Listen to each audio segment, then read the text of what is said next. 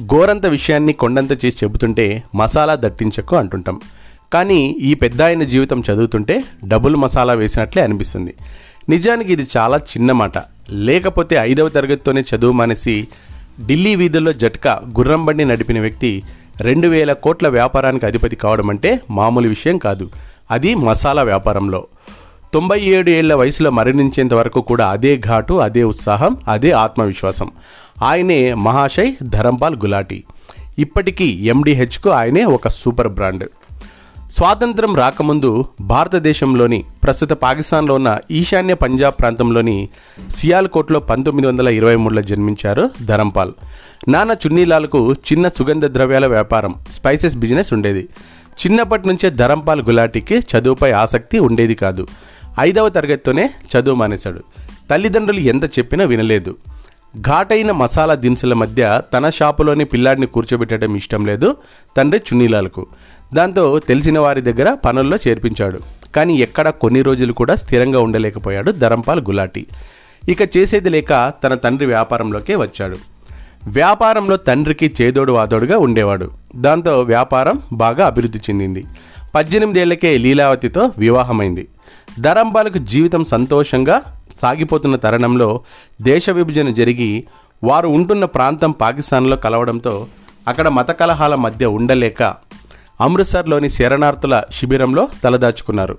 అక్కడి నుంచి ఏదైనా పని దొరుకుతుందేమోనని ఢిల్లీకి వచ్చాడు ధరంపాల్ గులాటి. అక్కడ కొన్ని రోజులు గుర్రబండి నడిపాడు. కానీ దాని ద్వారా వచ్చే ఆదాయంతో కుటుంబాన్ని నడపడం కష్టమని అర్థమైంది. దాంతో తమ సొంత వ్యాపారమైన మసాలా దినుసుల దుకాణం ప్రారంభించాడు.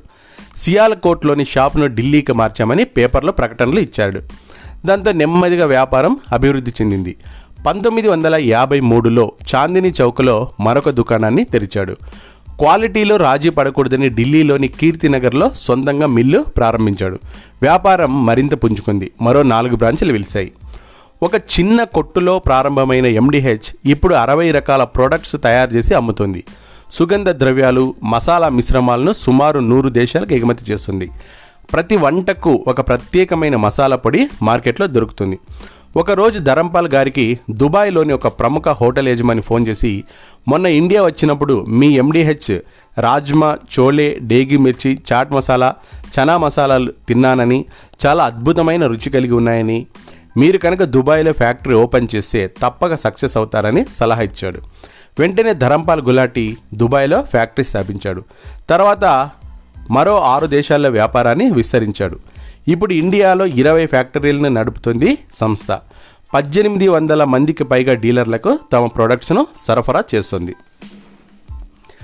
ఇప్పటికీ ఎండిహెచ్ ఉత్పత్తులను సాంప్రదాయ యంత్రాలతోనే తయారు చేస్తారు అందుకే ఇతర కంపెనీల ఉత్పత్తులతో పోలిస్తే ఎండిహెచ్ ఉత్పత్తులు ఎంతో నాణ్యతతో రుచితో ఉంటాయని చెబుతారు ధరంపాల్ గులాటి. కార్పొరేట్ ప్రపంచంలో అత్యంత కురువృద్ధుడైన సీఈఓగా నిలిచారు ధరంపాల్ గులాటి. రెండు వేల ఇరవైలో మరణించేంత వరకు మొత్తం ఫ్యాక్టరీ వ్యవహారాలను ఆయనే స్వయంగా పర్యవేక్షించేవారు. ఏ విషయంలోనైనా సరే ఆయనదే తుది నిర్ణయం. సుమారు రెండు వేల కోట్ల విలువైన సంస్థలో ఎనభై శాతం యాజమాన్య హక్కులు ధరంపాల్ కుటుంబానికి ఉన్నాయి. సంవత్సరానికి పదకొండు వందల కోట్ల మసాలా ఉత్పత్తులను విక్రయిస్తుంది ఎండిహెచ్ సంస్థ.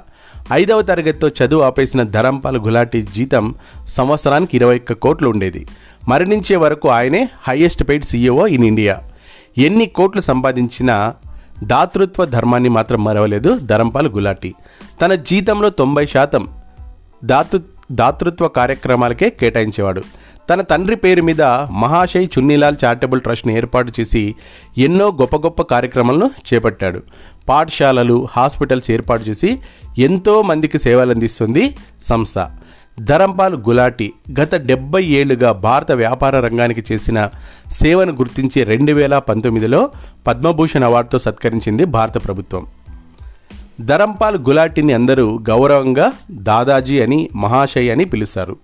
కోట్ల వ్యాపార సామ్రాజ్యాన్ని సృష్టించినందుకే కాదు అందులో కొంత సమాజ సేవకే వెచ్చిస్తున్నందుకు కూడా నిజంగా ఆయన మహాశయుడే. జై హో ధరంపాల్ గులాటి. జై హింద్.